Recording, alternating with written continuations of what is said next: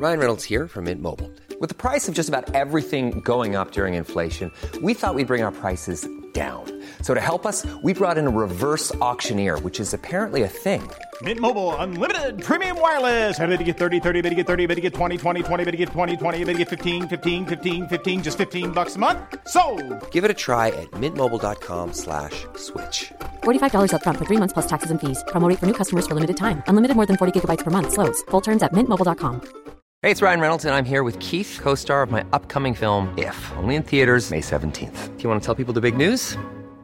All right, I'll do it. Sign up now and you'll get unlimited for $15 a month in six months of Paramount Plus Essential Plan on us. Mintmobile.com slash switch. Upfront payment of $45 equivalent to $15 per month. Unlimited over 40 gigabytes per month. Face lower speeds. Videos at 480p. Active Mint customers by 531.24 get six months of Paramount Plus Essential Plan. Auto renews after six months. Offer ends May 31st, 2024. Separate Paramount Plus registration required. Terms and conditions apply if rated PG. Hey Dave, Yeah, Randy. since we founded Bombus, we've always said our socks, underwear, and t shirts are super soft. Any new ideas? Maybe sublimely soft. Or disgustingly cozy? Wait, what? I got it. Bombus. Absurdly comfortable essentials for yourself And for those facing homelessness. because one purchased equals one donated. Wow, did we just write an ad? Yes. Bombas. Big comfort for everyone. Go to bombas.com slash ACAST and use code ACAST for 20% off your first purchase.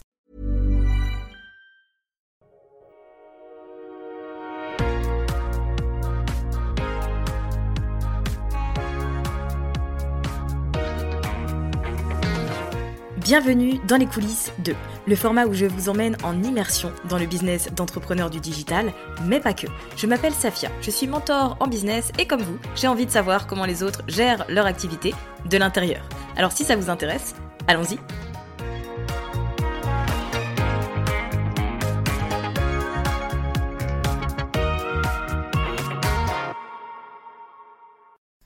Aujourd'hui, je vous emmène au Chac à Paris, où j'ai pu échanger avec Émilie Vasquez, cofondatrice de ce bel endroit. Elle a démarré sa carrière chez Nous TV, puis chez Bouygues Télécom, où elle a gravi les échelons pour devenir directrice du pôle multimédia.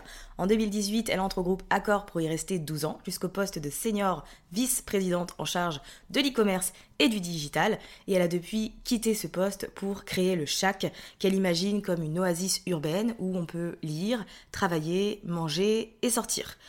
En arrivant dans cet endroit, j'ai été subjuguée par la beauté du lieu et ce qui m'a frappé, c'est le côté très chaleureux et hors du temps, parce qu'on est certes juste à côté de l'opéra, mais pour autant on est dans une impasse et quand on est dans le chac, eh bien on n'entend pas du tout ce qui se passe à l'extérieur. On pourrait presque croire qu'on n'est pas à Paris. Alors certes, c'est un endroit qui donne envie de travailler. En tant que créatrice de contenu, j'ai été euh, très stimulée et inspirée créativement avec les différents bureaux à disposition, les espaces de travail, euh, le studio de podcast, le studio de streaming. Voilà, c'est un très très bel endroit. Mais pour autant, c'est aussi sympa pour se poser au bar, boire un café, pour déjeuner ou pour boire un, un petit cocktail à la fin de la journée. Dans cet épisode, vous allez découvrir le parcours d'Émilie, finalement, les études qu'elle a pu faire en sortie de, de la Sorbonne, euh, les cheminements qu'elle a eus personnellement, jusqu'à l'appel de l'entrepreneuriat. Comment elle a imaginé le chac, comment elle l'a lancé, les ambitions pour cet endroit, mais aussi les challenges, parce que c'est un, un lieu qui avait vocation à ouvrir au premier confinement. Donc forcément, tout n'a pas été rose, mais euh, voilà, c'est un épisode que j'ai trouvé très très intéressant, où il y a beaucoup de choses à tirer pour nous entrepreneurs qui avons vocation à, à l'expansion et à construire quelque chose de vraiment très très cool. Donc je vous laisse tout de suite avec notre échange.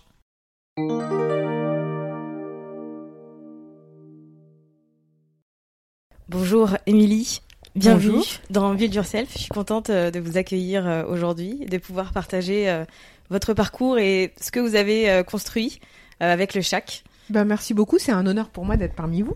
Ben, merci, honnêtement. Euh, Est-ce que vous pouvez un peu nous parler de, de vous et vous présenter comme vous le souhaitez? Comme je le souhaite, ça Oui. c'est pas mal. c'est pas mal. Euh, bah, donc, euh, donc bonjour, euh, je suis Émilie Vasquez, euh, j'ai un petit peu plus de 40 ans maintenant, 43 ans.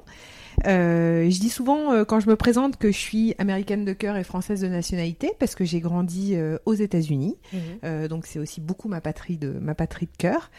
Euh, et puis ensuite, je suis rentrée en France. J'ai fait mes études en France. J'ai un parcours universitaire. J'ai fait la Sorbonne, Mhm. une maîtrise de sciences de gestion à la Sorbonne.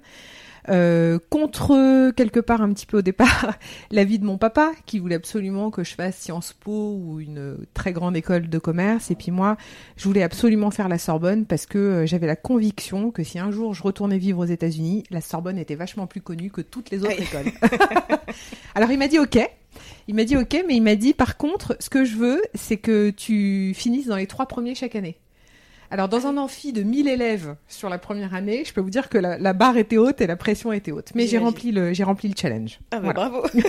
bon, ça devait être une belle source de motivation quand même de se dire euh, il faut que je sois dans les dans les trois premiers. euh. C'était la condition pour que je fasse euh, l'université. Non, mais ce en quoi il n'avait pas complètement tort, je le dis, je le dis avec avec une touche d'humour, même si à, à l'époque je me suis un peu rebellée contre Mhm. ça, parce que j'étais j'étais une jeune fille un petit peu rebelle sur ça, mais euh, non, il, il a pas tort. Euh, Je pense qu'aujourd'hui, euh, l'avantage des grandes écoles, c'est qu'il y a un réseau derrière Oui. euh, de soutien, de, de, de, de parrainage et, et de mise en relation quand on cherche du travail. Et ça, ça n'a pas de prix. Hein. Moi, je me Mhm. rends compte aujourd'hui, plus de 20 ans après avoir démarré ma carrière professionnelle. Et donc, c'est vrai que à l'université, en fait, il faut sortir du lot. Mhm. Si on est un, un pion, entre guillemets, parmi tous les autres, bon, ok, on a fait euh, la Sorbonne, on a fait euh, Dauphine, ou je ne sais pas trop euh, quelle, quelle université encore. Bon, si on dit qu'on a terminé major de promotion, c'est autre chose. C'est vrai. Et ça compte, Mhm. surtout au début d'une carrière. Et du coup, c'est quoi le, le premier job que vous avez fait à la sortie de, de vos études? Alors, j'ai le premier job que j'ai fait. Alors, d'abord, la- la chance que j'ai eue quelque part, parce que souvent une carrière professionnelle, c'est de la volonté, de la détermination, mais il y a aussi un facteur chance qui est quand même assez important. Oui. Et je pense qu'on en parlera euh, après. Euh, moi, la chance que j'ai eue, c'est que j'ai été diplômée donc de ma maîtrise de sciences de gestion euh, l'année 2000. Et donc c'était une année euh, qui était assez florissante. Euh, il y avait pas mal de start-up, de pépites. L'économie était, était vraiment euh, très très dynamique et très active. Juste avant euh, l'explosion de la bulle Internet Oui. en 2001. Et d'ailleurs, tous mes amis qui ont décidé de faire un DESS après la, la maîtrise de sciences de gestion ben, ont mis pour certains euh, plus de 18 mois à trouver leur premier emploi. Alors que moi, au final, euh, j'ai là où j'étais stressée de pas trouver de job euh, la pre- la- le premier été après mon, mon, mon- mon diplôme, Oui. eh ben finalement j'ai trouvé, j'ai eu euh, plusieurs propositions contre toute attente et, et j'ai très rapidement trouvé un job puisque j'ai commencé en septembre. Euh, donc ça m'a permis aussi de d'avancer, on va dire peut-être un petit peu plus rapidement dans ma carrière.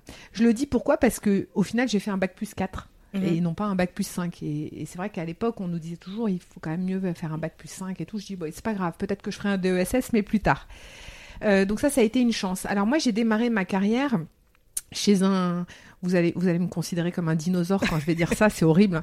Chez un câbleau opérateur, c'est-à-dire un peu l'ancêtre dinosaure euh, de ce que sont devenues les offres euh, d'accès Oui. télé, internet et tout, que sont aujourd'hui Free, Orange, SFR, etc.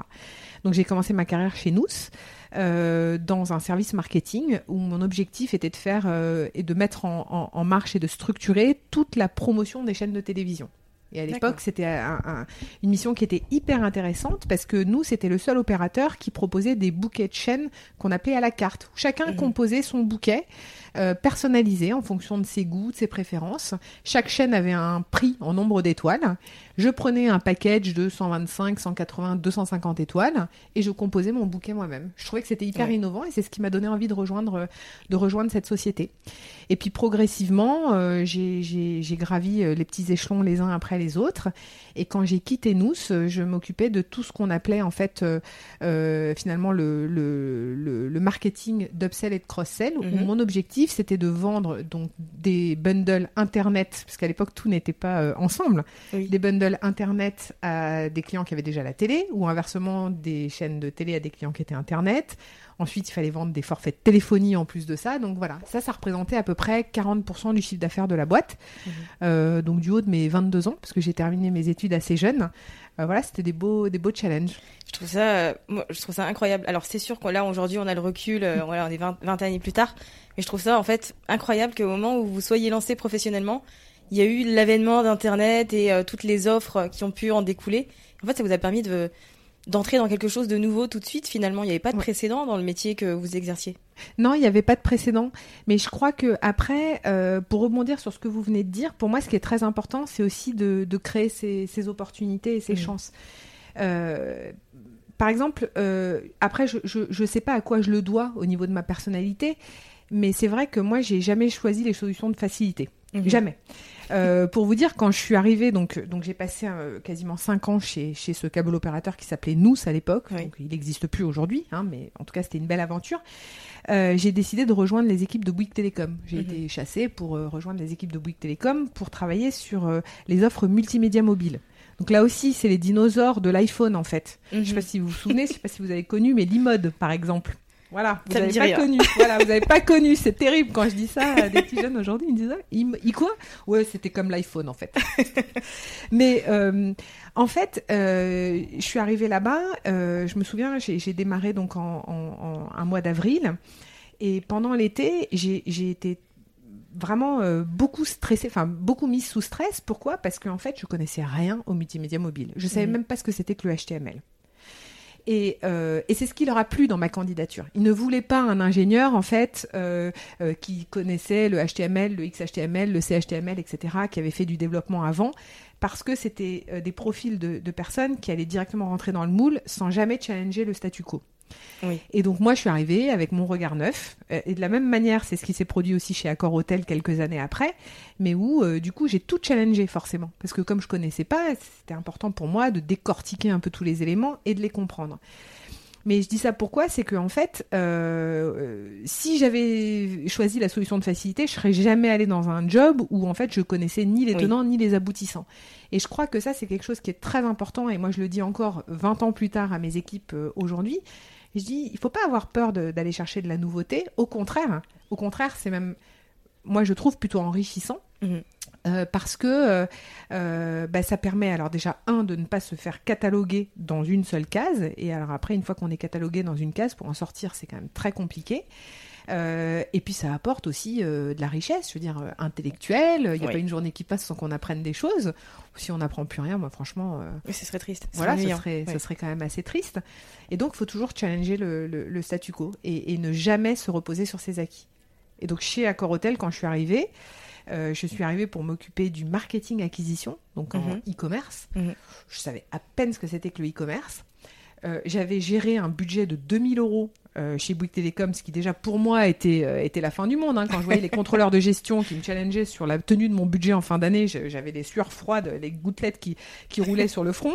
Et quand je suis arrivée chez Accor Hotel et que j'ai appris que mon budget il était de plusieurs millions d'euros, Bon, j'ai eu pareil ma petite dose de stress et tout, mais bon, euh, voilà, j'y suis allée, j'ai pas eu peur de, de, m'approprier les différents sujets, de, de les comprendre et, et d'apporter aussi du coup ma vision des choses et la dynamique qui va avec. Est-ce que vous êtes une personne, euh, je dirais, audacieuse, euh, extravertie, euh, qui a confiance en elle? Est-ce que ça a toujours été le cas ou est-ce que voilà, vous avez eu quelques difficultés au niveau perso, j'ai envie de dire, pour certes vous lancer dans des grands projets, le faire malgré la peur et tout ce que vous pouviez ressentir à ce moment-là? Alors, j'ai entrepris à l'aune de mes 40 ans. Ça veut tout dire. Ça veut dire que je, pense que quelque part on a une fibre entrepreneuriale ou on l'a pas. Oui. Euh, mais moi, j'en avais une, mais par contre, j'avais besoin d'avoir suffisamment confiance en moi pour pouvoir me lancer. Euh, moi, je, je, non, je suis pas quelqu'un qui est archi confiante. Euh, pour moi, jamais rien n'est acquis. Vous savez, je dis que j'ai grandi aux États-Unis, ça a été une super chance et ça a été aussi très compliqué et très difficile. pourquoi? Parce que quand j'étais aux États-Unis, mes parents ont fait le choix et franchement, ça a été le meilleur choix possible avec du recul, mais sur le moment c'était pas évident, de nous mettre dans des écoles américaines là-bas et dans des écoles françaises en France. Mhm. Ce qui fait que quand vous arrivez dans un pays, vous maîtrisez pas la langue, vous arrivez, tous les copains sont déjà, les clans sont déjà faits, etc. Vous vous retrouvez au milieu de tout ça, vous dites mais comment je vais faire et tout. Voilà, ça a été une première difficulté à surmonter, la difficulté de la, barrière de la langue, la difficulté d'aller se faire des copains euh, culturellement, on est complètement différent. Hein. On porte pas les mêmes vêtements, on n'a pas les mêmes. Euh, moi, j'avais pas de Reebok en arrivant là-bas, hein, donc c'était voilà. Donc c'est tout un ensemble de choses où il faut qu'on arrive à s'approprier les codes et, à, rentrer dans le moule. Et quand je suis rentrée en France, la difficulté a été tout aussi, euh, tout aussi forte. Je suis arrivée en sixième. En sixième, euh, oui, c'est un peu le moment hein, charnière, compliqué, euh, etc. Et je me souviens qu'en sixième, ma matière forte, c'était forcément l'anglais, puisque j'étais bilingue, j'ai même appris à parler anglais avant français. Et ben, je n'avais jamais 20 en anglais à l'oral. Pourquoi? Parce que j'avais un accent américain qui était pas bien. C'était pas bien. On m'a dit, vous, c'est pas bien. Vous devriez avoir un accent anglais. Et on me mettait jamais 20 alors que je parlais mieux que le prof. Ça, c'est hallucinant. Mais tout ça pour dire quoi? C'est que, en fait, du coup, j'ai galéré. J'ai galéré. J'étais pas dans les premières de la classe. hein. Au contraire, euh, moi, il a fallu que je travaille dix fois plus. Quand je suis rentrée en France, je connaissais pas les bases de grammaire. Je faisais Mhm. mes divisions à l'envers par rapport à la méthodologie mathématique française. Euh, J'avais pas les, les, les mêmes acquis en histoire et en géographie. Oui. Enfin, tout était différent. Et donc, j'étais plutôt dans les queues de classe que dans les têtes de classe. Et ça a été vachement compliqué parce que j'ai eu beaucoup de- d'enseignants et de professeurs qui ne croyaient pas en moi et qui arrêtaient pas de dire à mes parents, vous savez, il va falloir faire quelque chose pour votre fille parce qu'elle est, elle est un peu euh, à la traîne, il faudrait peut-être qu'on la fasse redoubler, etc. Et j'ai eu la chance d'avoir des parents qui ont toujours cru en moi et, Mhm. qui, et qui se sont battus pour, euh, pour moi et pour mon petit frère aussi et qui ont dit non, non, non, elle va s'en sortir, elle va y arriver, etc. Donc, euh, mais ça, ça laisse des séquelles quand même. hein. Ouais. Je peux vous dire que quand on vous dit euh, vous n'avez pas le niveau en français, hein, vous avez fait moins de 200 fautes en, en dictée, c'est quand même pas terrible. Vous savez, le français c'est la base, vous arriverez à rien sans ça. C'est chaud, c'est chaud. Euh, et du coup, on arrive euh, moins bien armé, je trouve, euh, sur le marché du travail. C'est d'ailleurs une grosse différence entre la culture américaine et la culture française. Mhm. Aux États-Unis, on explique tous les jours aux enfants qui sont les meilleurs, que ce sont des stars. Moi, Mhm. je, je le- je le vois d'ailleurs aujourd'hui. Moi, mes enfants ont la chance d'être dans une petite école bilingue juste à côté de chez nous. Et j'adore parce que ma, ma, ma fille qui est en CM2 aujourd'hui, donc ils n'ont pas de notes encore, mais donc Oui. elle a une enseignante francophone, une, une enseignante euh, anglophone. Et l'enseignante anglophone, à chaque fois, il y a le tampon euh, pour euh, juger de la qualité du travail. Et, et- et à chaque fois, il y a écrit Oh, you are a superstar Mhm. ou alors euh, You are a great star. Et voilà, et ça, c'est vraiment la méthodologie à l'américaine où on rappelle aux enfants combien ils sont bons tous les jours. Alors, ça a ses bons et ses mauvais côtés, mais dans les bons côtés, les enfants, quand ils arrivent sur le marché du travail, c'est des killers. Ouais. on leur a dit toute leur vie que c'était les meilleurs. Voilà. Et nous, on nous a dit toute notre vie qu'on était quand même pas super bons. hein, donc il faut vraiment, euh, va falloir s'accrocher et tout. Et donc moi, bah, j'ai toujours manqué de confiance en moi. Euh, je, je suis plutôt quelqu'un de, de réservé, dans le sens Mhm. où je vais pas nécessairement toujours vers les autres. Euh, J'attends plutôt qu'ils viennent vers moi. Euh, J'ai un cercle d'amis assez restreint, Mhm. très très proche. Euh, bien sûr, je rencontre plein de gens au quotidien et tout, mais ça me demande des efforts. Et, euh, et donc, si j'ai entrepris euh, à l'aune de mes 40 ans, c'est parce qu'avant, je m'en sentais pas capable. Quand je vois des gamins qui démarrent leurs entreprises à 16, 17, 18 ans et qui y vont, mais sans se poser une seule question, euh, moi, au contraire, il fallait que je m'assure de pouvoir avoir un truc tout bien cadré, bordé et tout, pour me dire, ok, là, c'est bon, je peux y aller. J'ai été comme Voilà. ça aussi. voilà, c'est ça. Je me reconnais beaucoup là-dedans, ouais. Ouais. Mais C'est, euh, mais je trouve que c'est intéressant et que c'est important de le dire aussi pour montrer aux gens que certes, euh, aujourd'hui, euh, vous avez euh, ce, ce beau projet qui est le Chac avec plein d'ambition, mais il y a eu aussi un, un travail personnel et le fait que vous vous êtes lancé quand vous vous en sentiez prête finalement et que c'était le, le bon moment pour vous, quoi. Exactement. Ouais, ouais. Mais ça, c'est ça, c'est clé. Et chacun après a son parcours de vie, son Mhm. histoire, euh, euh, sa confiance en lui ou son absence de confiance en lui. Voilà, chacun a, a ses blessures aussi, Oui. et puis et puis ses forces intérieures, euh, dévoilées ou non à chaque Mhm. fois. Euh, mais je, je, je crois qu'après, bah, c'est un peu le mélange de tout ça qui fait fondamentalement qui on est et qui explique que on va plus ou moins vite dans la vie ou ou, ou qu'on s'approprie plus ou moins vite les différents sujets. Voilà. Après, moi, j'ai aujourd'hui, je- j'aborde finalement les, les 20 années d'expérience que j'ai eues avec, euh, avec euh, beaucoup de fierté par rapport au, au travail personnel que j'ai mis dans, le, dans le, la construction de, de, de ma carrière. Même si j'ai jamais eu de vision de carrière, hein, la pire question qu'on puisse me poser, c'est où est-ce que vous voyez dans 5 ans? Ouf, J'en sais rien. C'est là où le vent m'aura porté, là où les opportunités m'auront porté, là où la chance m'aura porté. Vous dire Mhm. après euh, ce que j'ai envie de faire dans 5 ans, où est-ce que je serai et tout, ça c'est pas mon truc. Et du coup, l'entrepreneuriat qui arrivait euh, du coup à l'aube de, de vos 40 ans, est-ce qu'il y a eu un, un déclic euh, qui a fait que vous vous êtes dit, ok, maintenant j'ai envie de construire ma propre entreprise et mon propre projet? Et est-ce que vous aviez déjà quelque chose en tête finalement?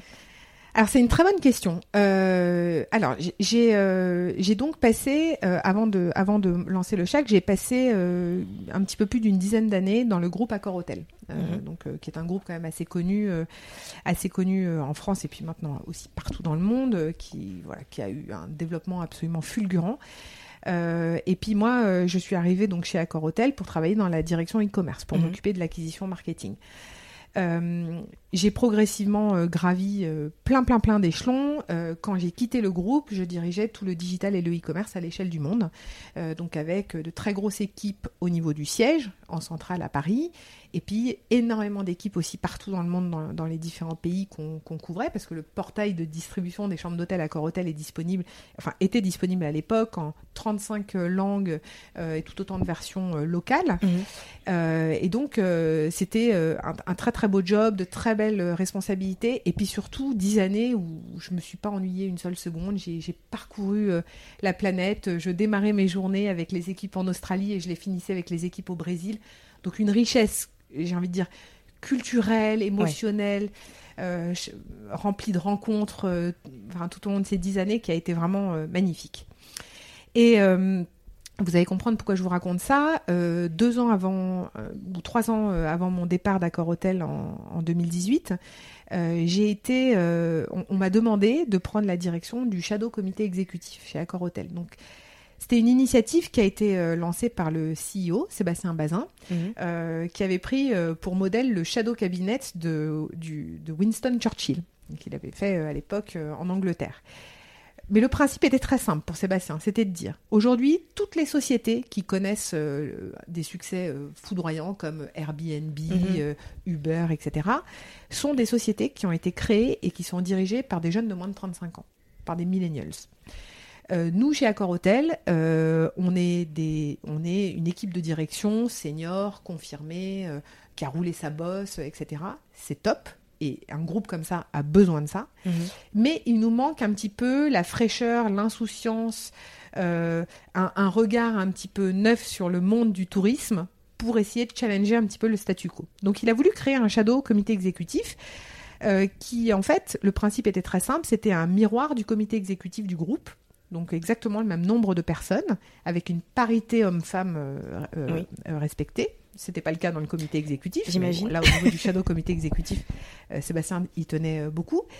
Et, et donc, l'idée, en fait, de- est donc composée de, de- de jeunes talents dans, dans l'organisation, identifiés dans l'organisation, donc de moins de 35 ans. Voilà. Avec pour objectif d'apporter donc un regard et une vision et une opinion sans filtre bah, sur toutes les opportunités de diversification du groupe. Le groupe était à l'époque, euh, euh, en tout cas, très moteur dans une stratégie de diversification euh, importante. Euh, et puis aussi d'apporter des idées un petit peu innovantes pour trouver des relais de développement business pour le groupe demain. Parce que le groupe avait une problématique à l'époque qui était le vieillissement de la base de clients. Voilà. Mhm. Et donc il fallait renouveler cette base de clients.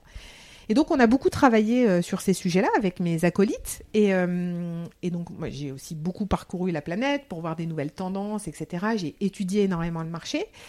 Et euh, on a mis beaucoup d'idées sur la table. Et puis après je me suis dit, mais j'apporte plein d'idées, on apporte plein d'idées, on a construit plein de, plein de, de choses nouvelles pour le groupe Accor Hotel. Et si je le faisais pour moi? Voilà. Et, euh, et c'est vrai que cette expérience m'a donné envie de, voilà, de, de, de, de partir à la conquête de nouveaux territoires et de me dire, bah, en fait, je travaille comme une folle, je vois pas beaucoup mes enfants, Oui. je voyage énormément. Allez, allons-y, soyons fous, tentons l'aventure pour soi. Alors, est-ce que j'avais une idée en tête? Euh, je me souviens parce que je vais vous parler un petit peu de mon papa parce que Mhm. c'est avec lui que j'ai monté le, le Shack. Euh, mon père me disait tout le temps écoute si tu veux te lancer dans l'entrepreneuriat faut que tu aies une idée Oui. ouais mais je dis ouais mais ok très bien mais en fait, en fait j'ai ni le temps euh, ni les moyens ni, ni quoi que ce soit en ce moment de, de, de- de- pour réfléchir Ouais. à des nouvelles idées.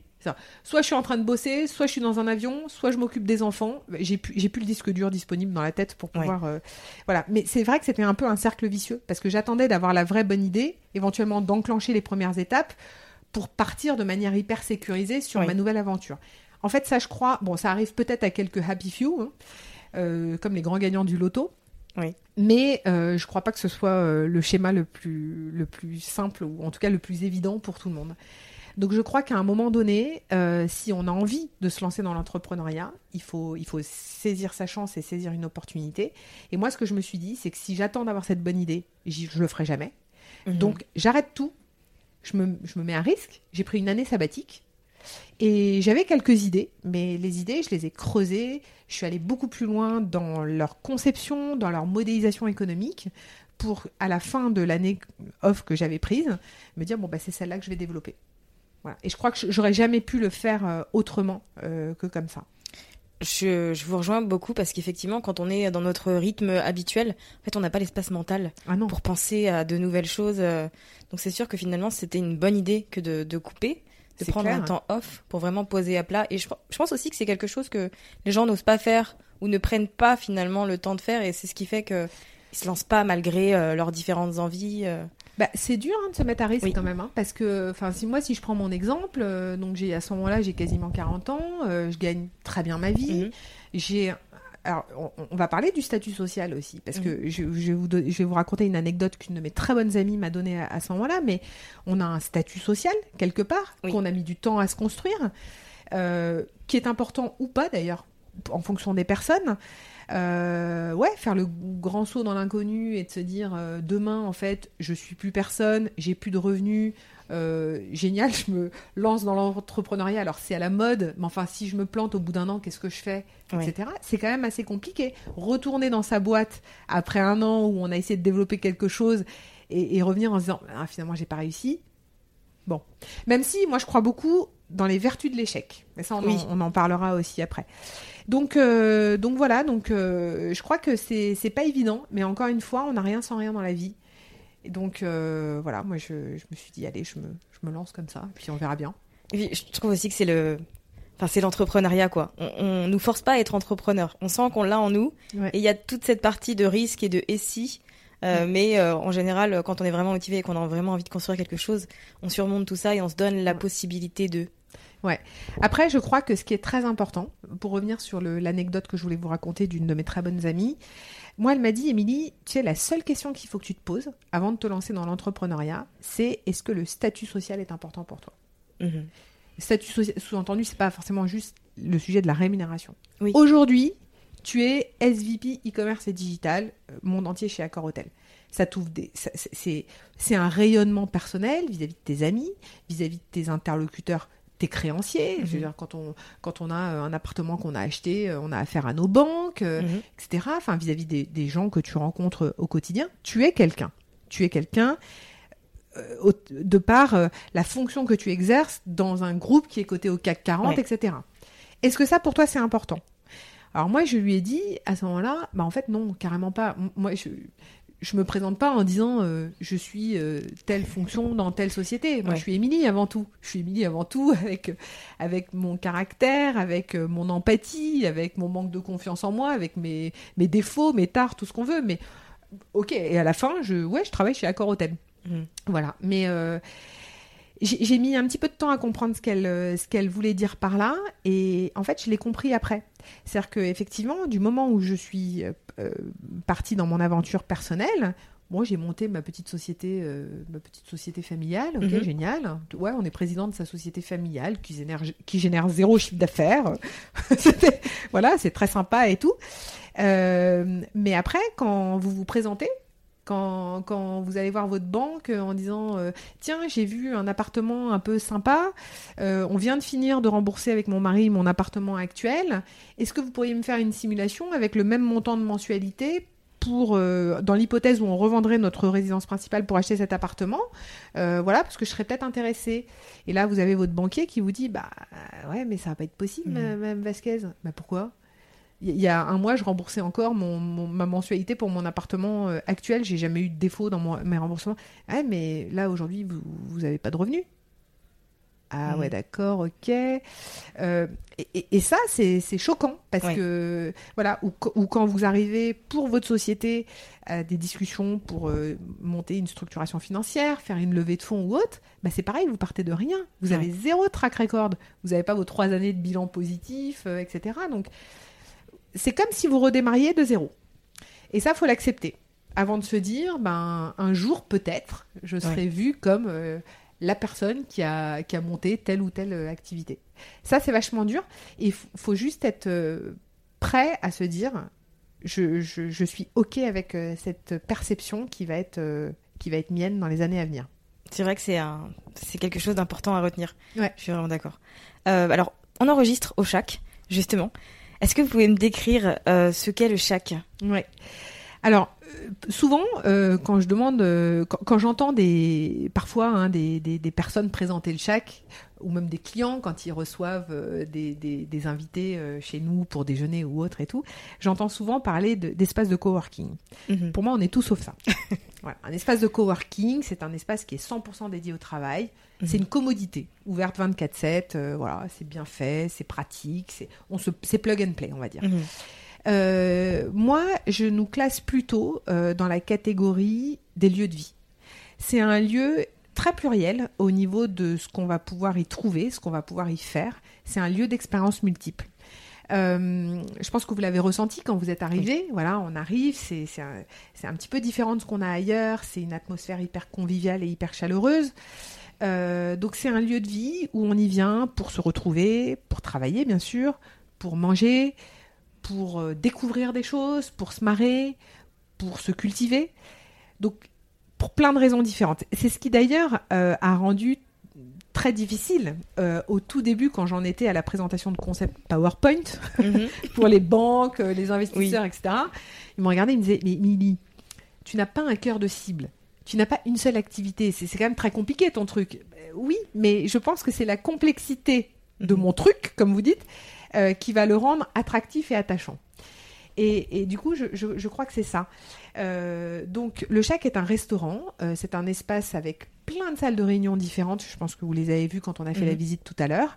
Euh, chacune avec une atmosphère, des aménagements, un design qui, est, qui, est, qui, Oui. qui lui est propre. Euh, c'est un lieu, euh, c'est un lieu où on peut y exercer des activités de wellness. On, on- on- voilà, on peut y faire un petit peu, un petit peu tout ça. Moi, je dis souvent à mes équipes que on a réussi notre journée quand on a réussi à faire en sorte d'apporter un cadre où qui soit propice à la reconnexion aux autres et à la Mhm. reconnexion avec soi-même. Je crois qu'aujourd'hui, c'est vraiment la finalité de ce qu'on fait. Voilà, c'est de se dire quand les gens viennent chez nous, ils se reconnectent avec les autres, donc avec leurs équipes, avec leurs amis, avec, avec leurs clients, leurs partenaires, parce que le cadre est, est, est- est- est propice à des, à des vraies reconnexions euh, humaines. Mhm. Et c'est un, un espace où on se reconnecte aussi avec soi-même, parce que on va y trouver l'opportunité ou des opportunités euh, bah, de s'enrichir à titre personnel. Donc on a des expositions d'art, on a des Mhm. concerts de musique, on a euh, euh, on a des talks avec des personnalités de- de- d'univers et de- et de- et d'horizons très différents. Voilà, des opportunités de, de, s'enrichir aussi soi-même.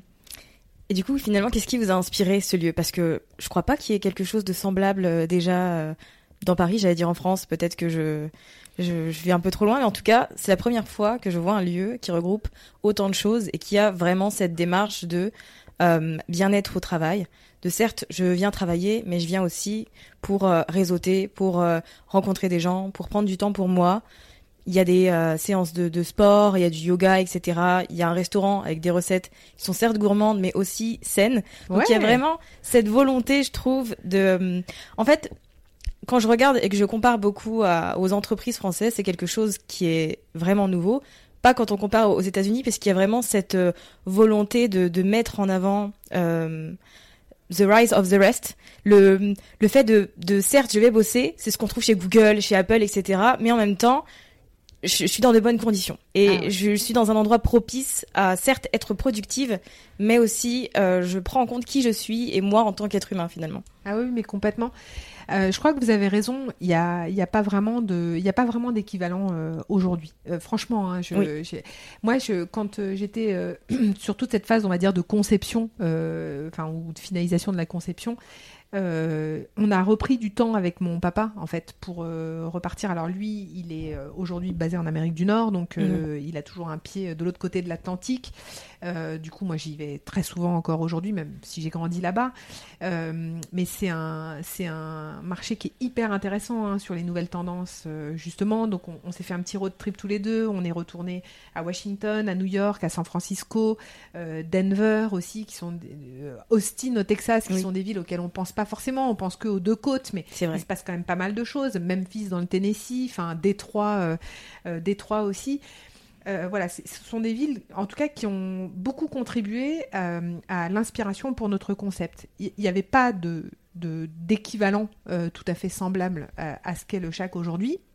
Mais on a pioché pas mal de petites choses qui nous ont interpellés et, qui- et qui nous ont séduites. Et puis moi, comme je vous le disais, chez Accor Hotel, je voyageais beaucoup. Je suis beaucoup Mhm. allée en Amérique du Sud, au Brésil notamment. Je suis beaucoup allée aussi en Asie-Pacifique. C'est complètement différent les deux. Oui.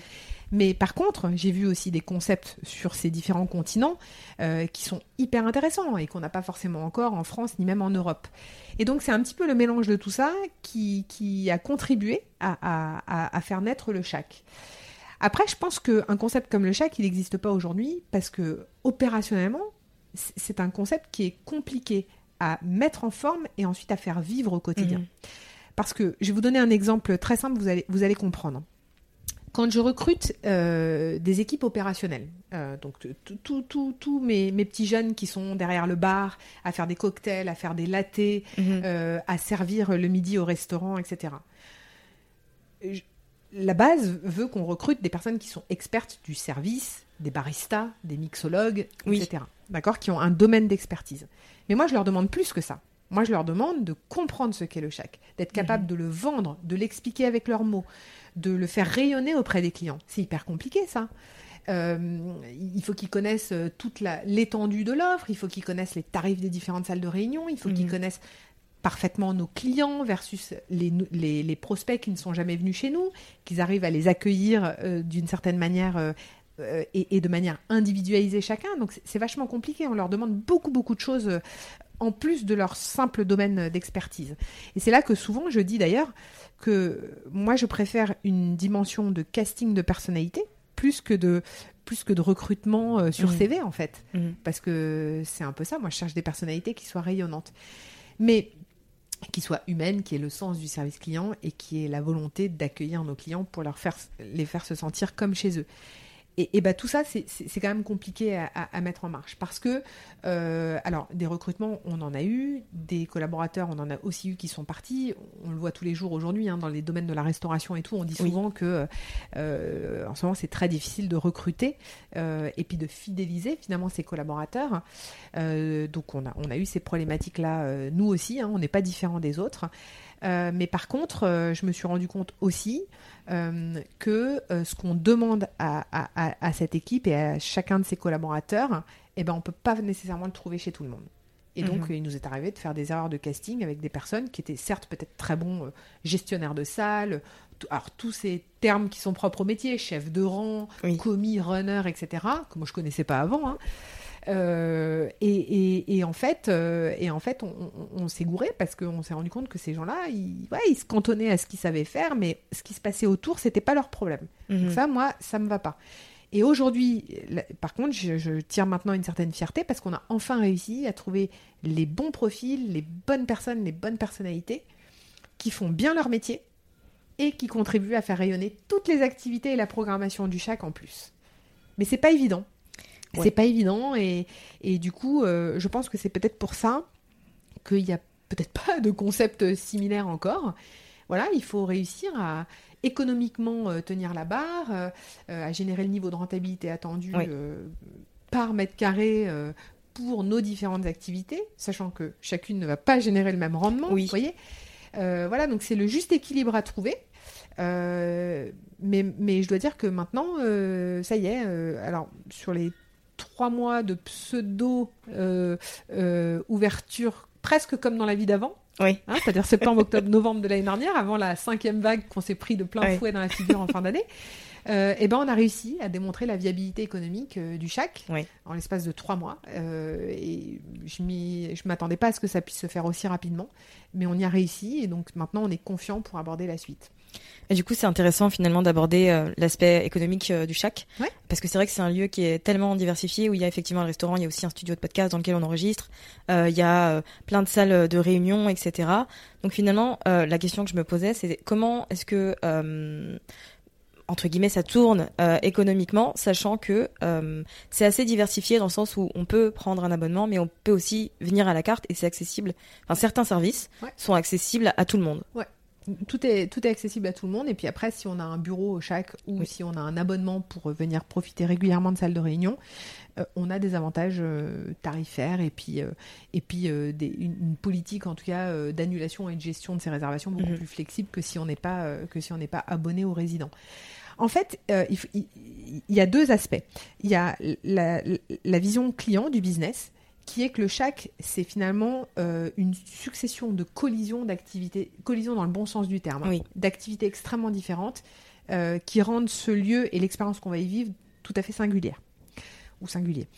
Euh, et puis après, il y a la vision business. En fait, la vision business, c'est hyper simple. hein. Euh, vous avez en fait, il vous suffit de verticaliser finalement euh, les différents streams de revenus. hein. donc on en a un qui vient de la restauration, un qui vient de la location de salle de réunion, un qui vient de la location des bureaux, un qui vient de l'événementiel, un qui vient du wellness. Chacun va avoir une contribution à la top line globale différente. Et d'ailleurs, on ne demande pas à chacun de ces streams de business d'être aussi performants les uns des autres. Mhm. Le wellness ne rapportera jamais autant que de l'événementiel ou de la location de salle de réunion. En Mhm. revanche, il rapporte potentiellement plus d'un point de vue expérientiel Mhm. que simplement la location de salle de réunion. Donc, euh, donc voilà, donc on, on les prend individuellement. La somme des individualités de stream business nous génère la top line globale. Et puis en face de ça, on a nos coûts qu'il faut absorber et on a donc une marge euh, qu'il faut faire. C'est vraiment comme ça qu'on le voit. Euh, et aujourd'hui, on pilote tout de cette manière-là. Euh, après, euh, ce qui est très important dans une activité, dans un business comme le nôtre, qui est un business finalement euh, avant tout et pour tout immobilier, puisque Mhm. on, on a un bien, on a Oui. un loyer, il faut qu'on paye notre loyer et toutes les charges associées, c'est de se dire que chaque espace, euh, euh, on se doit, dans la manière de le commercialiser ou de créer des expériences, on se doit d'optimiser la rentabilité au mètre carré de chacun des espaces. Donc, on parlait du petit speakeasy, le petit bar Mhm. euh, qui est au premier étage, un peu caché euh, euh, au chac quand on a fait la visite tout à l'heure. Et ben, je vous le disais, ce bar, en fait, il permet aussi d'accueillir toutes les pauses gourmandes euh, ou alors des ateliers de team building pour des sociétés qui, qui- qui passent la journée pour travailler chez nous. Oui. Donc, ça nous permet de l'utiliser en journée pour une autre fonctionnalité ou fonction que celle du soir, qui est un bar à cocktail. Voilà, c'est là le studio d'enregistrement de podcast dans lequel on est, bah, c'est aussi une salle de réunion. Mhm. Voilà, on n'est pas obligé d'y enregistrer que des podcasts. Voilà. Et le studio télé euh, qu'on a vu tout à l'heure Oui. euh, dans le playground est un studio télé, mais c'est aussi une salle de conférences et de séminaires. Mais c'est aussi une salle où on a organisé des ateliers de street art, des ateliers de cuisine, plein de choses, euh, du sport même, du wellness. Voilà. Ouais, c'est ce que j'ai remarqué, ce que je vous ai dit tout à l'heure, c'est le côté flexible euh, du chac, on le remarque tout de suite, puisqu'on peut prendre n'importe quel espace et finalement l'adapter à ce pourquoi on vient euh, ici Ouais. finalement. Ouais. Après, ce qui est très important, euh, c'est il faut avoir, euh, en tout cas, c'est au niveau de la conception euh, de- des différents espaces. C'est vrai que moi, la première fois que je suis rentrée dans, dans cet établissement, je me suis tout de suite dit, c'est le chac ou, ou pas. Voilà, Ouais. hein. Euh, c'est pour ça que je me suis battue comme une, comme une lionne pour avoir ce- cet établissement. Et la concurrence était rude. J'imagine. Mais, euh, mais en tout cas, j'ai assez rapidement su ce que je voulais faire de chacun des espaces. Comment m'approprier les, diffé- les, les différents, les différents espaces et le lieu dans sa globalité. Ça, c'est vachement important parce que du coup, dans la conception, dès lors qu'on parle de modularité, il faut absolument euh, euh, en tenir compte dès la conception. Donc dans le Mhm. choix du mobilier, dans la manière d'agencer les salles. Si vous avez que des tables qui pèsent euh, 300 kilos chacune, vous pourrez pas les bouger hyper facilement, ou alors vous aurez que des, vous aurez que des, des, des mal de dos dans les équipes euh, Mhm. à, la, à la fin du mois. Donc c'est- pas bon. Donc il faut vraiment euh, au niveau de la conception se dire ok, moi cette salle, elle va avoir un usage principal qui va être celui-ci, usage secondaire, tertiaire, etc. qui vont être ceux-là, et donc je dois pouvoir euh, aménager les espaces et designer les espaces pour, pour, pouvoir adresser l'ensemble des usages euh, qu'on a identifiés. Vous avez mis combien de temps finalement à, construire tout ça? Est-ce que c'était déjà comme ça? Est-ce qu'il y a eu beaucoup de travaux finalement? Est-ce que c'était déjà euh, des bureaux bien structurés et répartis? Alors le, le lieu, alors euh, déjà, euh, déjà j'ai- j'ai donc j'ai pris ma petite année là pour Mhm. euh, voilà concevoir. Alors j'avais pas que le chac éventuellement en tête, mais mais j'avais quelques autres projets, mais finalement le chac s'est assez rapidement imposé à moi. Il il m'a fallu quand même une, une bonne année pour vraiment poser et, et- et poser le concept, voilà, Ouais. le définir précisément, le, le rendre audible pour mes interlocuteurs, notamment les créanciers que j'allais avoir en face, qu'il fallait que je séduise, euh, et ensuite pour le modéliser économiquement. Sachant que ça, ça a été pour moi la, la partie la plus difficile parce que les fichiers Excel pour faire des BP, c'est quand même pas mon truc. C'est Mhm. pas ce que je préfère. Maintenant, j'ai fait des progrès depuis. euh, je, voilà, euh, je suis bien accompagnée sur le sujet, mais c'est quand même pas mon truc à la base. C'est pas ce que je préfère. Euh, après, il a fallu qu'on trouve un lieu. Donc on a d'abord euh, une petite phase euh, qui, qui a duré quelques semaines où on a fait du space planning. Ça, on s'est dit bon bah pour faire rentrer un concept comme ça, qu'est-ce qui... parce qu'au départ on, on savait pas combien de mètres carrés il nous fallait Oui. pour chacun des espaces. Donc on, on est vraiment on est parti d'une feuille blanche sur une grande table, on a posé des post-it, on a dessiné des espaces. Et on s'est dit, il, faut- il nous faut à peu près tant de mètres carrés, idéalement de plein pied, idéalement comme ci, comme ça. Donc on a défini tous nos critères. Ça, ça m'a permis de définir un brief de recherche pour les agents immobiliers. Mhm. Les agents immobiliers, je me suis, je, je suis rentrée en contact avec pas mal d'agents immobiliers différents. J'ai vu euh, lesquels comprenaient le mieux euh, ce que je voulais faire, euh, etc. Donc on a réduit à cinq agents immobiliers qui étaient assez complémentaires les uns des autres. C'est ça qui Mhm. me plaisait parce que je me suis dit c'est comme ça qu'on va réussir à trouver la pépite. Et puis ensuite j'ai cherché un, un- un lieu pendant à peu près quatre mois. Ok. Ce qui est long et pas long. Alors, c'est long euh, quand on vient du monde du business où mon père, toutes les semaines, me disait Bon, alors, t'as trouvé? Ça Non, pas un peu de pression. Ah, ça ajoute un peu de pression. Non, non, sois pas si pressé. Je t'ai quand même dit que l'immobilier, ça avait toujours un peu de temps, donc il faut, voilà. Euh, mais finalement, quand j'en parle à des, à des, des habitués du domaine, ils m'ont dit Putain, 4 mois quand même, t'as été hyper vite. Bon, donc. euh, Moi aussi, je trouve ça rapide. voilà. Bon. Surtout pour Paris. Et pour être aussi près de l'opéra comme ça, je me dis que c'est un, un Ouais. bel emplacement et que ça a été trouvé euh, plutôt rapidement. Alors là, j'ai dû parcourir euh, peut-être euh, 1000 km avec mon petit vélo électrique euh, rouge euh, dans Paris, partout. Heureusement d'ailleurs que j'étais à vélo électrique, hein, parce que si j'étais en métro ou en voiture ou autre, Oui. je pense que j'aurais mis plus de temps, en l'occurrence. Mais ça faisait beaucoup rire les agents immobiliers, comme vous voyez, arriver avec mon petit casque rouge, mon vélo électrique pour visiter les lieux et tout. Euh, voilà, on m'a appelé la dame à la bicyclette rouge. Euh, mais euh, donc voilà, j'ai- dû visiter une centaine de biens hein, sur Paris et proche couronne en Ouais. l'espace de quatre mois. Euh, là, j'ai assez rapidement compris qu'il fallait que je monte en compétence sur les dimensions techniques euh, immobilières que je ne maîtrisais absolument pas. Mhm. Parce que je me suis rendu compte que les agents immobiliers ne les maîtrisaient pas toutes non plus. Voilà. Euh, quand on rentre dans le domaine de l'immobilier, c'est quoi un bail commercial? C'est quoi un ERP Un établissement pouvant recevoir du, du public Mhm. C'est quoi les modalités Comment on fait des dossiers pour les déposer à la préfecture de police de Paris Euh, Enfin, c'est c'est un monde, euh, waouh. Oui. Bon, donc euh, donc j'ai, je me suis renseignée, j'ai, je suis montée en, en, en compétences euh, sur ces sujets toute seule, de manière autodidacte, hein, pour pour pouvoir challenger après les, les, les offres de biens qu'on allait me proposer et me faire visiter. Et puis je suis tombée sur ce sur ce bien-là. On a mis quelques, quelques mois pour négocier les conditions commerciales de, de prise à bail. Et ensuite, on a signé un contrat de bail en juillet. Euh, on a lancé les procédures administratives pour pouvoir accueillir du public.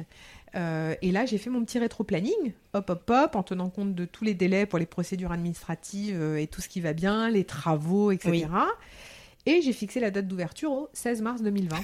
Voilà, en juillet 2019. Et tout le monde me disait, Émilie, arrête de rester fixée sur le 16 mars 2020. Tu verras, les travaux, ça prend toujours du retard. Euh, voilà, donc sois un peu souple sur ta date. Prévois euh, un, plan de backup au cas où tu as deux mois de retard, etc. Moi, je leur disais, mais vous me connaissez pas. Attendez, euh, on y va. On a le 16 mars en tête. On sera prêt le 16 mars. Et on était prêt le 13 mars. Ah oui. Il s'est était pris- bon, malheureusement. Et on s'est pris le discours d'Emmanuel Macron le 16 mars. Voilà, ça a été, ça a été très dur. ouais, coup dur, j'imagine Voilà. euh, que ça a dû vous. Un poids qui est tombé euh, sur euh, vos épaules, quoi.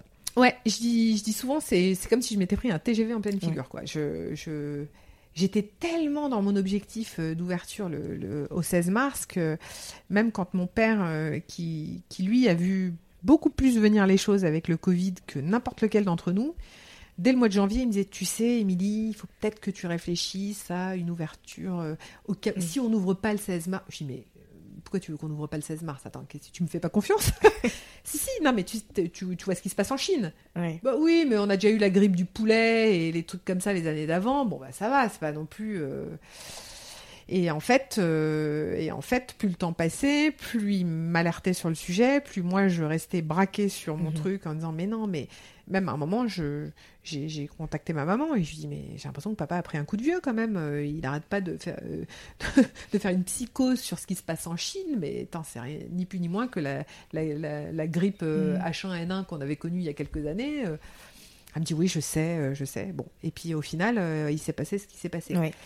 Euh, je pense pas qu'il avait imaginé que ce serait aussi euh, radical Oui. et, et problématique que ça, mais, euh, mais ceci étant, ça a été quand même très compliqué.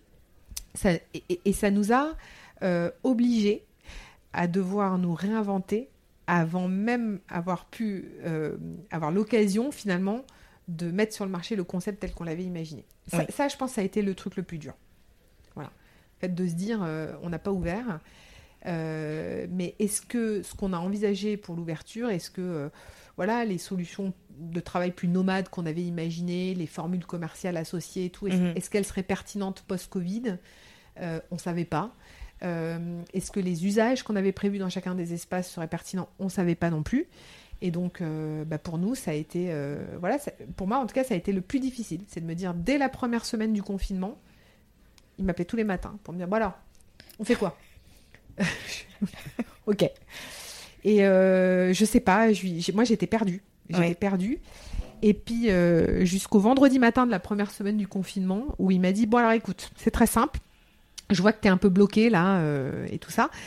Euh, Paul Dubrul, le cofondateur d'Accord Hotel, avec Mhm. qui il avait longtemps, longtemps travaillé au début de sa carrière, m'a un jour dit il vaut mieux mourir vieux en santé médiocre que mourir jeune en pleine forme pour les sociétés. Oui. Euh, je te laisse méditer sur ça ce week-end et puis on se reparle lundi. et puis finalement, euh, je me suis rendu compte que bah, bah, c'était un passage obligé. Ouais. Voilà. Il- on était obligé de passer par là. Il fa- il- Et, et ça m'a coûté beaucoup, hein. vraiment beaucoup. C'est-à-dire que j'ai dû, j'ai dû mettre tout, euh, ouais, tout ce que j'avais imaginé et, et, et- et la tout, tout ce que j'avais projeté dans, dans ma tête euh, pour ce lancement et cette ouverture et cette mise sur le marché d'un concept un peu innovant, bah, il fallait que je remette tout en question. Et que voilà. Et ben, c'est ce qu'on a fait.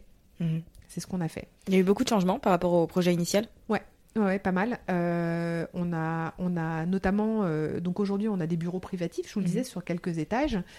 Euh, au départ, moi, j'avais imaginé, je voulais pas les commercialiser en bureau privatif. Euh, pour moi, c'était la vision euh, vieille école sédentaire. Or, moi, je voulais adresser le nomadisme qui est, qui est celui qui caractérise les nouveaux actifs qui arrivent sur le marché du travail aujourd'hui. Voilà. Euh, donc, moi, j'avais plutôt en tête euh, d'avoir des, abonnements euh, de solutions de travail où chacun venait X jours par mois, autant qu'il le voulait ou un peu moins, et s'installait où il voulait dans les espaces de travail qu'on avait, qui étaient donc ouverts à tous ces nomades, ces travailleurs nomades. Là, je me suis rendu compte que même si la somme de tous ces, de tous ces forfaits de travailleurs nomades était beaucoup plus contributrice en termes de valeur et, et de chiffre d'affaires euh, dans notre business plan initial, j'ai rapidement vu que le ramp-up d'acquisition de ces membres n'était pas suffisamment agressif pour pouvoir euh, tenir euh, la barre euh, sur le plan financier sur les premiers mois post-crise. Oui. Donc, comme j'avais de la demande sur des bureaux privatifs, je me suis dit, bon, bah, Banco, on privatise les bureaux, on revient à la mode vieille école, on le fait de manière temporaire et puis on, on verra par la suite. Donc, ça, c'est un premier ajustement qu'on a Mhm. fait, par exemple. Et on s'est fixé pour objectif, avant la fin du premier confinement, d'avoir commercialisé tous nos bureaux privatifs, ce qu'on a réussi à faire. Euh, L'autre chose, c'est le studio télé. Je Mhm. vous en parlais tout à l'heure. Le studio télé, on- il faisait pas partie de notre offre au départ. Euh, D'ailleurs, à l'époque, euh, il y en avait que très peu. Enfin, ou alors c'était vraiment des studios professionnels pour des besoins Oui. assez ad hoc. Euh, mais on avait cette euh, magnifique salle euh, de 90 mètres carrés et où, quand à l'hiver 2020, euh, on s'est dit, mais avant de pouvoir mettre 50 personnes dans une salle sans fenêtre ouverte, sans renouvellement d'air, etc., qu'est-ce qu'on peut en faire? Et donc, on a décidé de, de- de lancer une offre de studio télé complètement intégrée, full package. Mhm. Euh, voilà, en se disant, il y a de la demande, au moins on va pouvoir exploiter cet espace euh, comme tel. Et entre le moment où on s'est décidé et le moment, et le moment où on a reçu notre premier client, il s'est passé 15 jours. Voilà. Et donc on a, Mhm. euh, voilà. Et je pense que ça c'est la clé, c'est de, c'est de se réinventer, de se renouveler avec Oui. un time to market qui soit suffisamment rapide bah, pour pour pas perdre les batailles les unes après les autres. Et c'est là que peut-être mon expérience dans le domaine du digital a été euh, a été propice à ça. Voilà, cette notion de test and learn. Et du coup, j'ai oublié de vous demander pourquoi le chac? Ah oui, ce pourquoi le chac? Alors, je vous l'ai dit, je suis américaine de cœur, Oui. quelque part. Euh, le chac, euh, donc chac en anglais, ça veut dire la cabane, la maison, le refuge. Euh, et donc, et donc bah, quand je cherchais une, une, un nom et une marque pour notre, pour notre établissement, d'abord, c'est vachement dur parce qu'il y a beaucoup, beaucoup de marques qui sont déposées aujourd'hui, Mhm. donc c'est très difficile. Et je voulais avoir quelque chose qui, qui ait un sens derrière. Oui. Voilà. Et donc aujourd'hui, pour moi, bah, quand on arrive ici, vous l'avez dit vous-même tout à l'heure en arrivant, voilà, c'est- un refuge euh, Mhm. urbain, c'est un endroit où on se sent aussi bien qu'à la maison. Donc le shack, pour moi, porte, le mot shack porte toutes ces valeurs-là et a une signification en anglais. Après, un francophone qui ne sait pas ce que c'est qu'un shack, eh ben, il retient quand même parce que c'est une marque qui a Oui. un peu du peps, voilà. Mhm. Et donc euh, le shack euh, aujourd'hui, c'est ça. C'est vrai. Euh, du coup, dans la stratégie finalement de, de communication et de visibilité pour le chac, euh, qu'est-ce que vous avez mis en place? Parce que c'est vrai que vous avez travaillé euh, dans le pôle digital, on va dire, de chez Accor. Vous avez vu les réseaux sociaux euh, apparaître, prendre de la place, etc. Euh, comment vous communiquez? Est-ce que vous avez, euh, je sais pas, une stratégie bien définie? J'ai vu par exemple qu'il y avait euh, un podcast et hop le chac, euh, qui je pense vise à, à se développer, mais je vois qu'il y a cet intérêt pour les différents outils euh, du, du digital. Complètement. Euh, alors déjà, quand on est une petite entreprise et qu'on a euh, des moyens qui sont ceux d'une petite entreprise, moi j'ai pas les budgets que j'avais chez Accor Hotel, Oui. hein, clairement, euh, on se doit d'être astucieux. Bon, Mhm. aujourd'hui, on ne peut pas faire de communication et on ne peut pas développer de visibilité sans être présent en digital. Ça Oui. déjà, c'est la base et le prérequis. Donc on a euh, évidemment activé euh, une présence certaine sur l'ensemble des réseaux sociaux qui, qui sont importants aujourd'hui, qui sont Mhm. clés. Euh, pour nos différentes cibles. Donc on est euh, évidemment sur Instagram, Facebook dans une moindre mesure. C'est un réplica d'Instagram. Mhm. Euh, euh, on, on- on- a cet enjeu aussi de, de ne pas trop nous, nous diversifier sur plein de choses différentes et ne pas être capable de gérer bien chacune de ces choses-là. On est une toute petite équipe. Donc euh, voilà, on adresse euh, les individuels loisirs, donc la cible B2C, euh, sur des réseaux sociaux comme Instagram Mhm. et donc indirectement Facebook aussi. On adresse le B2B, plutôt corporate business, euh, sur des réseaux sociaux comme LinkedIn, Mhm. où là on capitalise sur euh, bah, la, la force des réseaux qu'on pouvait avoir nous tous à titre individuel et personnel en tant que en tant qu'être humain Oui. euh, avec sa propre fiche sur LinkedIn, mais aussi bien pour le compte du chac. Et on essaye d'être astucieux de cette manière-là euh, en termes de visibilité. Donc on est principalement euh, sur du own media. hein. On- Mhm. on, on a peu de campagnes euh, marketing paid qui tournent Mhm. parce que ça coûte ça coûte cher et que et que et que vu la diversité des cibles que l'on a, on pourrait aussi rapidement se perdre euh, dans plein de choses. Et puis après, on active par contre quelques petits dispositifs en paid en fonction des besoins que l'on a d'un point de vue business. Toute notre stratégie de communication, en fait, elle est elle est vraiment bâtie et structurée par rapport à une problématique commerciale qu'on doit adresser. Mhm. Euh, c'est c'est très concret et très opérationnel. On n'est pas dans, dans de la stratégie euh, stratosphérique de communication. Non, non, c'est on vient répondre à un besoin commercial. Si je sens que j'ai une, une baisse euh, des demandes euh, commerciales pour des événements, des salles de réunion, etc., hop, je vais activer des campagnes sur LinkedIn. Mhm. Euh, si je sens que j'ai une belle remontée et un bon pick-up de ces, de ces demandes-là, je vais la mettre en veille, etc. On fait vraiment du pilotage sur base des éléments commerciaux qu'on a besoin de remplir. Ça ressemble à quoi une journée ou une semaine finalement avec Émilie à la tête du chac Ça, ça faudrait demander à mes équipes. Euh, ça, ça ressemble. Alors, je pense que si on veut travailler euh, au chac, du moins à mes côtés, euh, la principale qualité d'abord, c'est la polyvalence et l'humilité. Mhm. Pourquoi? Parce que, et d'ailleurs, on l'a vu là, du coup, avec une ouverture post-premier confinement Oui. et puis ensuite des refermetures partielles et réouvertures, etc. C'est c'est une problématique de stop and go euh, qui ont rendu complexe euh, le recrutement de salariés opérationnels, etc. Euh, ben, il faut être polyvalent. Donc, quand on a ouvert, moi j'ai demandé à mon équipe très restreinte sur des, sur des fonctions qui sont absolument pas opérationnelles. Mhm. Aucun d'entre nous n'avions euh, euh, euh, exercé de fonction opérationnelle dans un hôtel, dans un restaurant ou autre. Et ben on a on a tous mis la main à la pâte. Voilà. Moi Mhm. j'ai appris à faire des cappuccinos, des lattes, des cocktails et des trucs. En espérant que les clients ne se rendent pas compte que, au départ, c'était fait par une novice en la matière. Euh, on s'est brûlé quelques doigts en faisant les cappuccinos et tout, mais on a Mhm. appris. Euh, on a fait du service, on a fait la plonge, on a nettoyé les toilettes, on a fait le ménage, on a désinfecté les salles.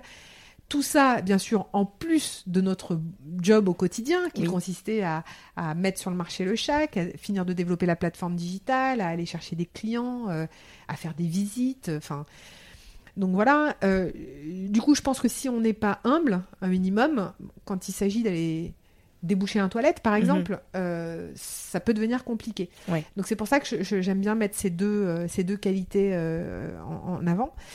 Donc voilà, et puis aujourd'hui, alors on n'est plus amené, ou du moins pas autant amené à faire ça, parce qu'on a une super équipe voilà, qui œuvre à nos côtés euh, pour, euh, bah, pour apporter cette belle expérience à nos clients au chèque.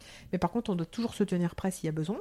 Euh, on doit toujours pouvoir se, voilà, se, se dire, ben, s'il y a besoin à midi d'être derrière le bar pour lancer les boissons, d'accueillir des clients, de dresser une table ou autre, on doit pouvoir le faire. Et donc, et donc on le fait. Après, les semaines au chac, elles se ressemblent pas. Il y a encore plus avec le Covid. Hein, voilà, tous les tous les jours, à son, à- réserve son lot de surprises. Euh, voilà, mais il faut être, euh, faut être actif. J'ai du mal avec les gens qui sont un peu mous. Ouais. Euh, voilà, il faut, il faut être, euh, il faut avoir des, des idées. Il faut pas avoir peur de les exprimer. Il faut savoir se dire les choses. Euh, et donc, je crois que c'est toutes les qualités. Mais en tout cas, les semaines sont riches et variées. Mhm. Et, et- et pas que, et pas que derrière un écran d'ordinateur. Oui. Voilà. C'est ça que je trouve bien, c'est que ça casse le schéma hiérarchie habituel des entreprises, comme on peut les voir un peu partout, quoi. C'est que Ouais. euh, ici, euh, même euh, même la, la cofondatrice du CHAC met la main à la pâte, quoi. Ah oui, c'est hyper important. Mhm. Ah, mais c'est fondamental même. Puis même pour montrer au- aussi aux équipes qu'à Oui. un moment donné, euh, euh, surtout dans ces métiers-là, hein. vous savez, quand euh, moi plusieurs fois au début on me dit mais oh, tu parles, tu parles aux plongeurs? bah oui.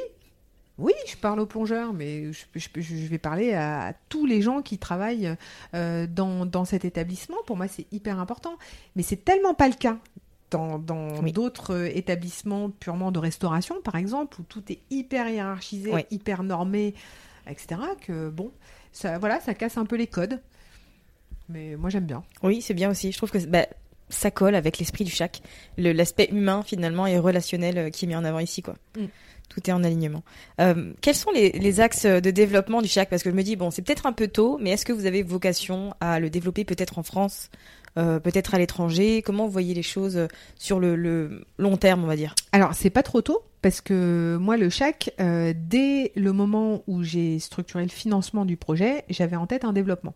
Euh, aujourd- enfin, aujourd'hui, il est, enfin, c'est dans le monde dans lequel on vit, euh, il- ce serait une hérésie de penser qu'un établissement pourrait vivre comme ça en standalone. Ce qui Mhm. fait la force de ceux qui réussissent, c'est la puissance d'un réseau. Oui. Donc pour nous, c'est très important de nous développer.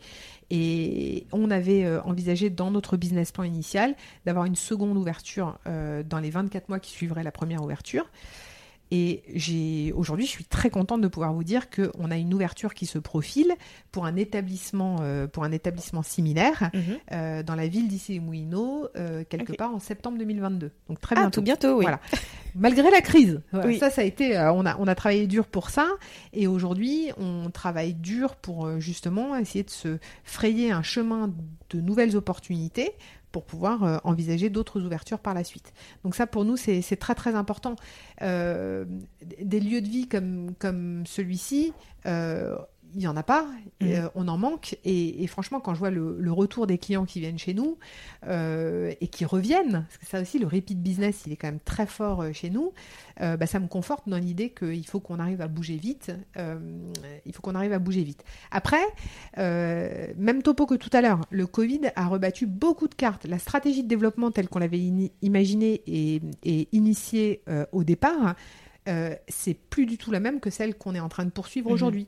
Voilà, aujourd'hui, euh, on se dit que il faut qu'on se développe de manière euh, un petit peu plus tactique, un petit peu plus agile, avec un meilleur time to market. Euh, et donc, il faut qu'on challenge un petit peu le statu quo sur les modèles économiques avec euh, des bailleurs ou avec des foncières ou avec des fonds immobiliers. Voilà, on essaye de, voilà, de les bousculer un petit peu dans les codes et les habitudes qu'ils ont pour se dire, ben, il y a d'autres modèles économiques qui peuvent exister, qui peuvent être fortement contributeurs de valeur pour vous autant que pour nous. Écoutez-nous et essayons d'envisager des modalités économiques de collaboration demain qui soient différentes de celles qui existent aujourd'hui. Mhm. Sous-entendu, des prises à bail traditionnelles classiques, euh, telles, que, telles que elles existent vraiment principalement sur l'ensemble du marché euh, aujourd'hui.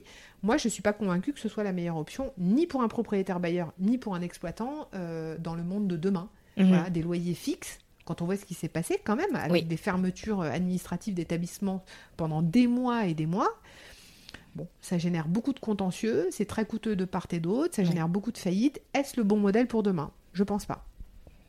Donc nous, on challenge le statu quo là-dessus.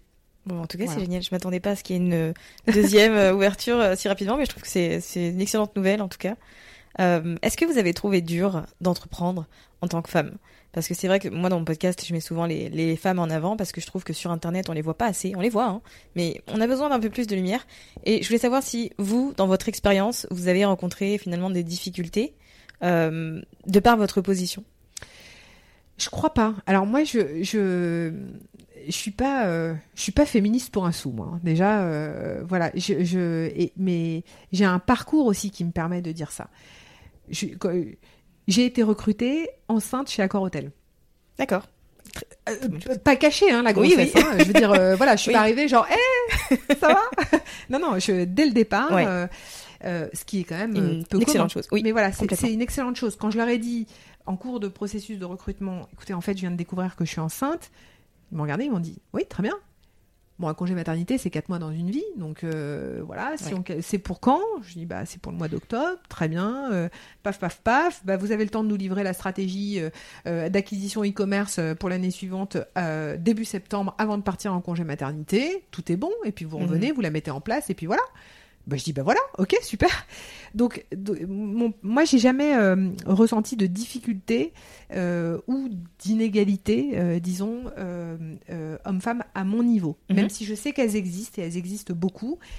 Voilà. Ce que je pense par contre, la grosse différence entre les hommes et les femmes aujourd'hui, et mais ça c'est aussi un peu de notre fait à nous femmes, c'est que les hommes osent plus que les femmes. Oui, 100%. Voilà. Mhm. Nous, on est toujours là à se poser 50 000 Oui. questions. Est-ce que je vais être capable de? Est-ce que si? Est-ce que ça? Etc. Ce qui fait qu'il y a plein de fois où, en fait, elles abandonnent avant même d'avoir été jusqu'au bout de leur idée.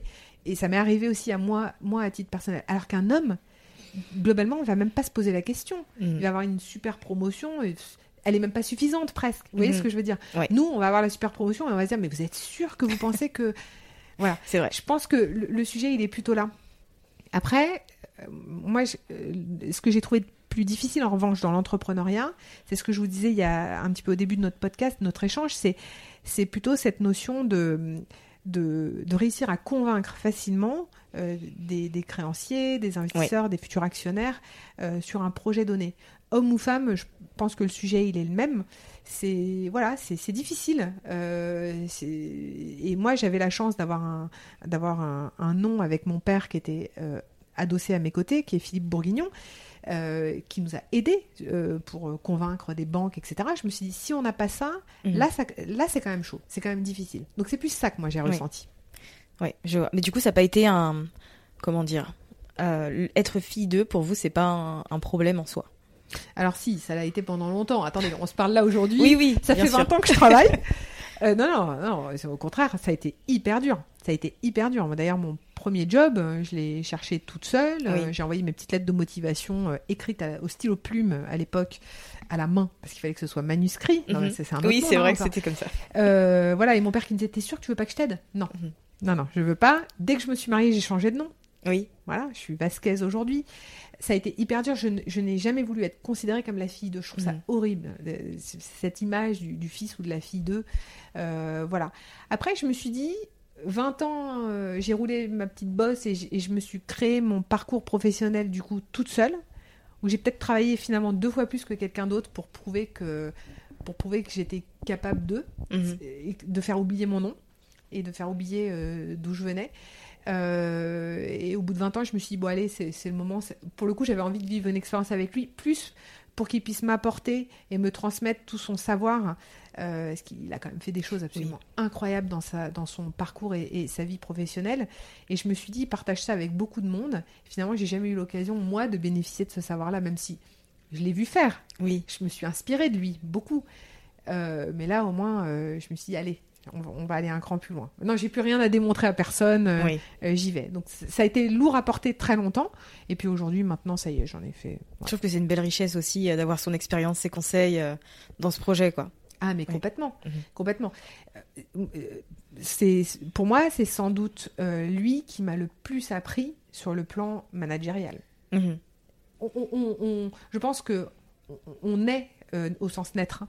On est manager ou pas. Tout le monde n'est pas voué à être un manager d'hommes et de femmes. hein. C'est- compliqué hein, de Oui. manager des équipes, etc.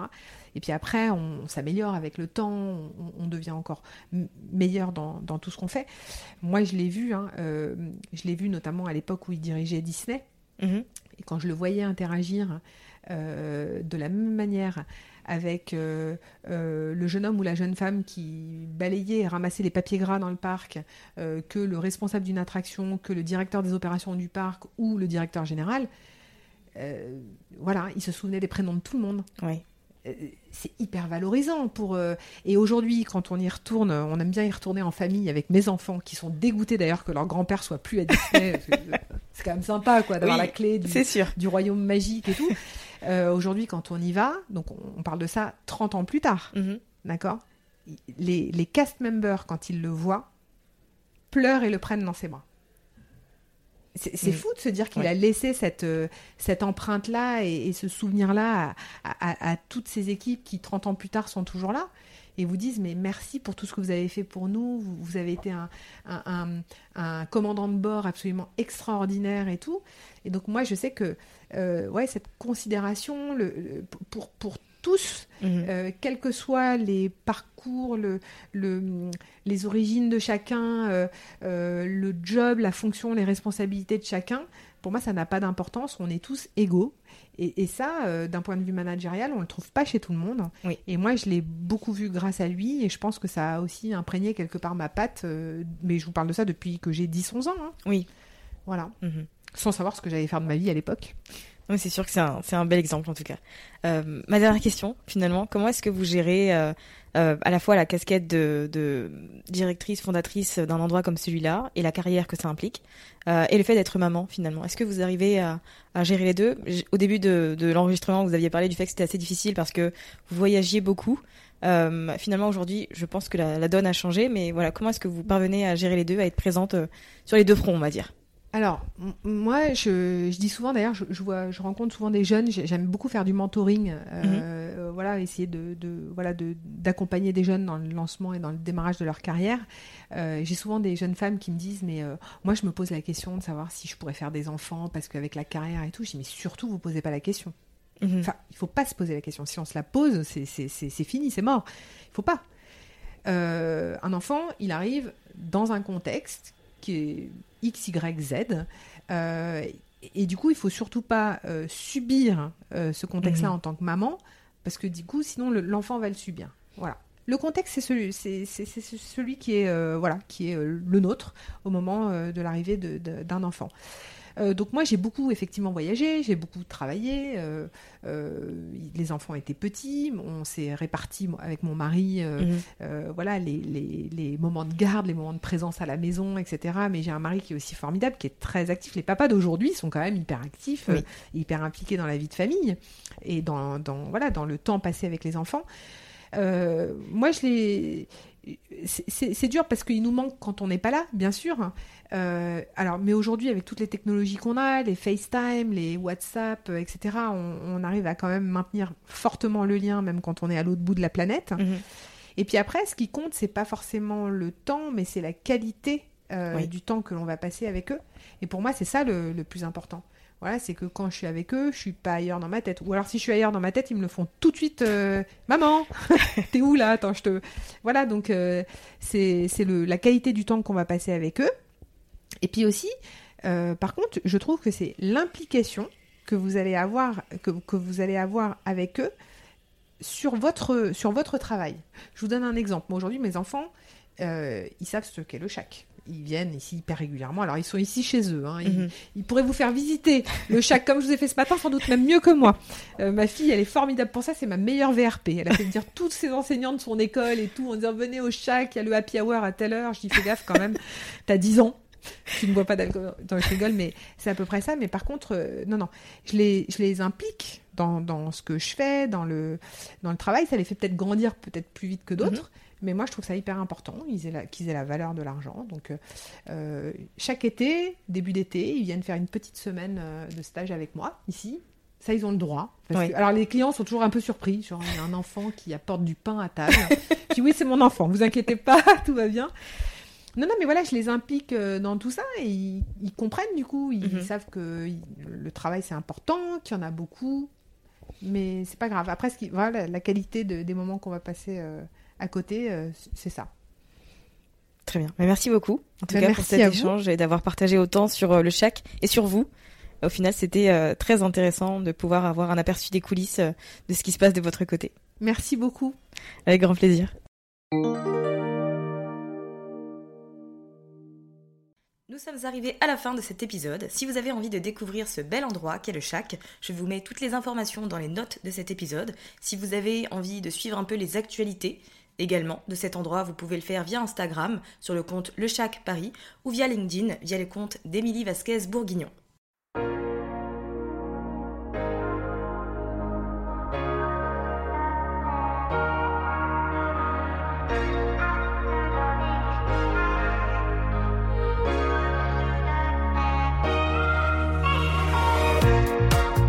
Merci d'avoir écouté cet épisode jusqu'à la fin. Si vous l'avez apprécié et que vous avez envie de soutenir le podcast de manière totalement gratuite, n'hésitez pas à le partager autour de vous, à vous abonner et à laisser un avis sur Apple Podcast ou Spotify.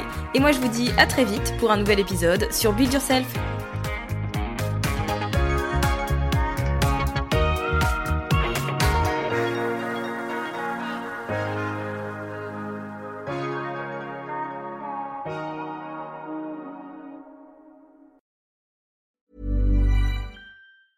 Hi, I'm Daniel, founder of Pretty Litter. Did you know cats tend to hide symptoms of sickness and pain? I learned this the hard way after losing my cat, Gingy. So I created Pretty Litter, a health monitoring litter that helps detect early signs of illness by changing colors, saving you money and potentially your cat's life. Pretty Litter is veterinarian developed, and it's the easiest way to keep tabs on your fur baby's health right at home. Go to prettylitter.com and use code ACAST for 20% off your first order and a free cat toy. Terms and conditions apply. See site for details. Even when we're on a budget, we still deserve nice things.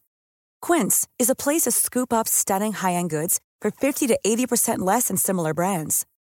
They have buttery soft cashmere sweaters starting at $50, luxurious Italian leather bags, and so much more. Plus, Quince only works with factories that use safe, ethical, and responsible manufacturing. Get the high-end goods you'll love without the high price tag with Quince.